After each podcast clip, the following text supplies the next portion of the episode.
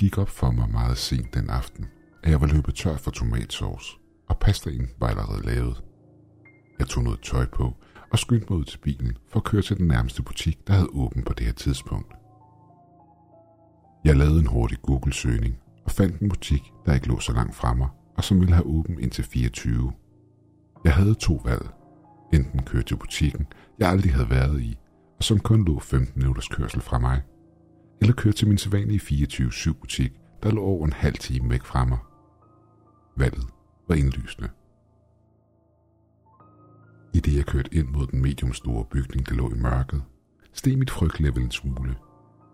En dyb mavefornemmelse fortalte mig, at jeg skulle droppe ideen med at handle her. Det var næsten som en kløen, der desperat havde brug for at blive krasset. Men jeg ignorerede det og parkerede bilen på den mennesketomme parkeringsplads. Butikken var stærkt oplyst i kontrakt til den mørke nattehimmel over mig, og vinden kærtegnede blidt mit ansigt, i det jeg trådte ind i butikken. Dørene skød til side, og jeg blev budt velkommen af det hårde lys for diverse lysstofsrør i loftet. Lyset var stærkt nok til at lyse stedet op, men stadig var det svagt nok til, at det gav mig en mild hovedpine. Det føltes som om en mørk skygge hang over mine øjne. Den svage summen fra lyset gjorde mig en smule utilpas, i det jeg begav mig ind i butikken. På det her tidspunkt havde jeg ikke set en eneste person i butikken, og det gjorde mig en smule mistænksom. Da jeg trådte ind og så, at der ikke sad nogen i kassen, fandt jeg den smule underligt. Men jeg sluttede blot hen, som værende at medarbejderen måske havde en kort pause. Der var trods alt ingen i hele butikken, så der blev ingen grund til at sidde ved kassen og stige tomt ud i luften. Men da ingen dukkede op, selv efter jeg havde gået rundt i butikken et godt stykke tid, begyndte mit stresslevel at stige. Jeg var gået formålsløs rundt i frugtsektionen og havde ventet på, at nogen ville dukke op, så jeg kunne spørge dem om, hvor jeg ville finde tomatsovsen henne, som jeg så desperat manglede. Men jeg droppede hurtigt den idé og besluttede mig for at lede efter den selv imellem hylderne. Men lige inden jeg forlod frugtsektionen, lagde jeg mærke til noget unormalt ved frugten. Jeg ved ikke, hvordan jeg ikke havde lagt mærke til det noget før, i det jeg havde gået ventende rundt i frugtsektionen i længere tid. Frugten var fyldt med en masse små huller. Det var ikke fordi frugten var ved at rådne eller ved at falde fra hinanden. De var friske at se på. Det så ud som om nogen havde brugt en nål til at prikke hul overalt på frugtens overflade. Jeg samlede et æble op i hånden og drejede det rundt. Kun den eksponerede overflade havde hullerne. Der var intet at se på bagsiden. Det ville ikke have været noget, jeg bekymrede mig om, hvis det blot havde været den ene frugt. En underlig form for vandalisme. Men det var alle frugterne, der havde eksponeret overflade, der var fyldt med disse små huller. Hullerne var ikke mere end et par millimeter store. De var ikke tilfældigt spredt ud over overfladen, men koncentreret i en form for organisk mønster. Lidt ligesom provene i ens hud. Nålen, der var blevet brugt til det her, måtte være skarp, for at lave hullerne så tætte, uden at selve frugten faldt sammen. Jeg lagde også mærke til en anden mindre detalje. Metalburet, der holdt frugten, samt selve hylden var blevet ridset. Lange, fine, koncentrerede linjer af ridser, der løb langs metallet. Jeg kunne nemt have overset det som et designvalg af selve hylderne. Men med de mystiske huller i frugten, passede det perfekt ind i det her lille mysterie, jeg var stødt på. Jeg havde ingen forklaring på, hvorfor frugten havde fået prikket de her organiske huller ind i sig. Det ville mindst have taget et lille hold af folk en grum tid at lave et stunt som dette. Så jeg var officielt en smule freaket ud af den, og besluttede mig for at finde min sovs og komme ud derfra. Lad det ligge og bare fortsætte min dag. Jeg gik ud af frugtsektionen og gik ned mellem den første række af hylder i min søgen på sovsen. Der var ingen skilte over hylderne, der fortalte mig, hvad de indeholdte. En anden lille underlig ting, jeg også valgte at ignorere. I det jeg gik ned mellem den første række af hylder, gik det op for mig, at hver en ting på hylderne var dækket af de selv samme huller som frugten. Mysteriet, der åbnede sig op for mig i den her butik, var ved at kravle ind under huden på mig. Jeg kunne mærke gåsehuden brede sig over hele kroppen. Hurtige skridt lød pludselig fra rækken af hylder ved siden af mig.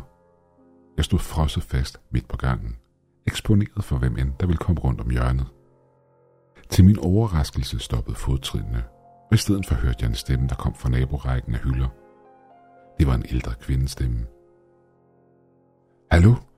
Kan du høre mig? Er du i gang? råbte hun med panik i stemmen, i det hun fremstammede ordene. Jeg svarede, jeg kommer over til dig. Jeg løb over til enden af hylden og drejede om hjørnet. Nej, stop. Kom ikke herover, råbte hun med panik i stemmen. Men det var allerede for sent, da jeg allerede var drejet om hjørnet.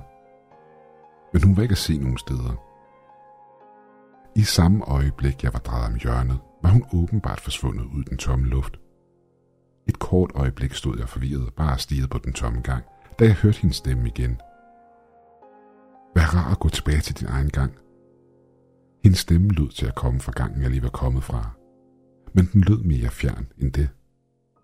Jeg løb tilbage til min egen gang, og nu lød det som om stemmen kom fra gangen, jeg lige var drejet fra. Hvordan kunne jeg høre hende, men ikke se hende?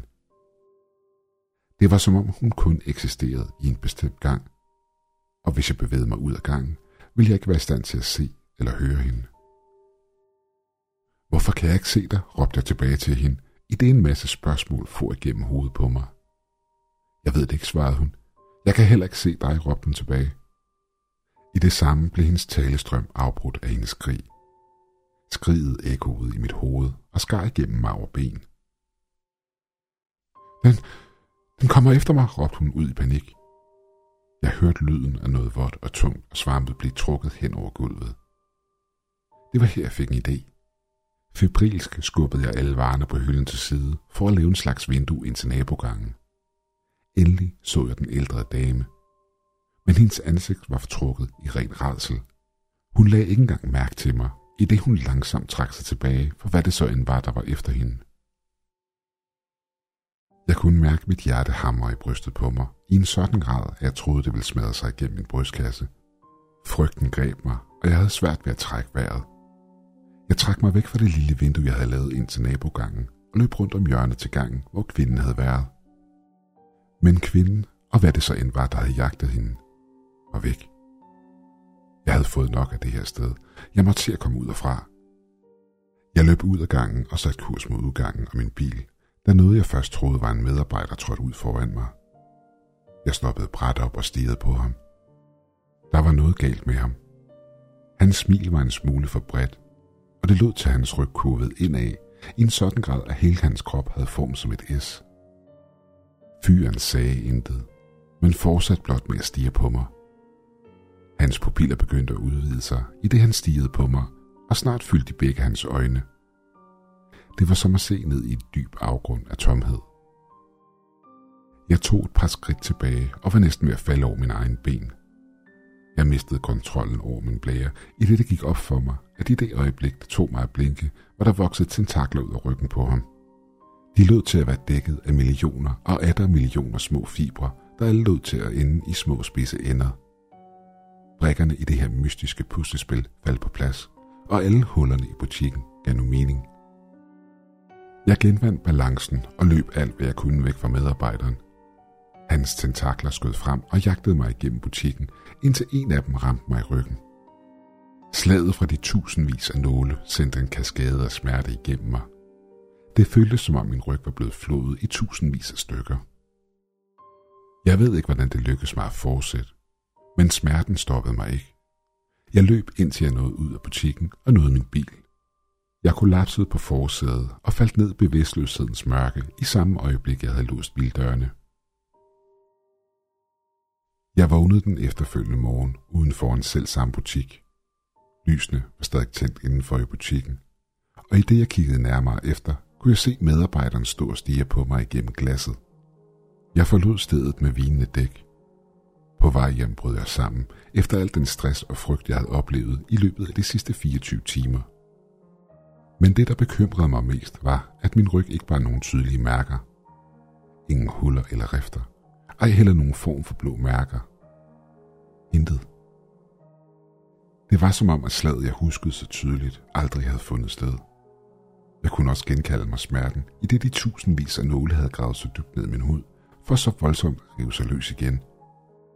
I det jeg kæmpede med at analysere min ryg i spejlet, følte jeg pludselig en bølge af smerte skyde gennem den og uden varsel begyndte den voldsomt at koge indad. Lyden af knogler, der brækkede, blev kun overgået af lyden fra mit smertefulde skrig. Blæksorte tentakler med tusindvis af nåle skød for min ryg og begyndte at angribe mig. Jeg skriver min historie ned i det tentaklerne gennemborer min krop, som om jeg var i en Iron Maiden. Hvis bare jeg dog havde spist den forbandede pasta uden tomatsauce,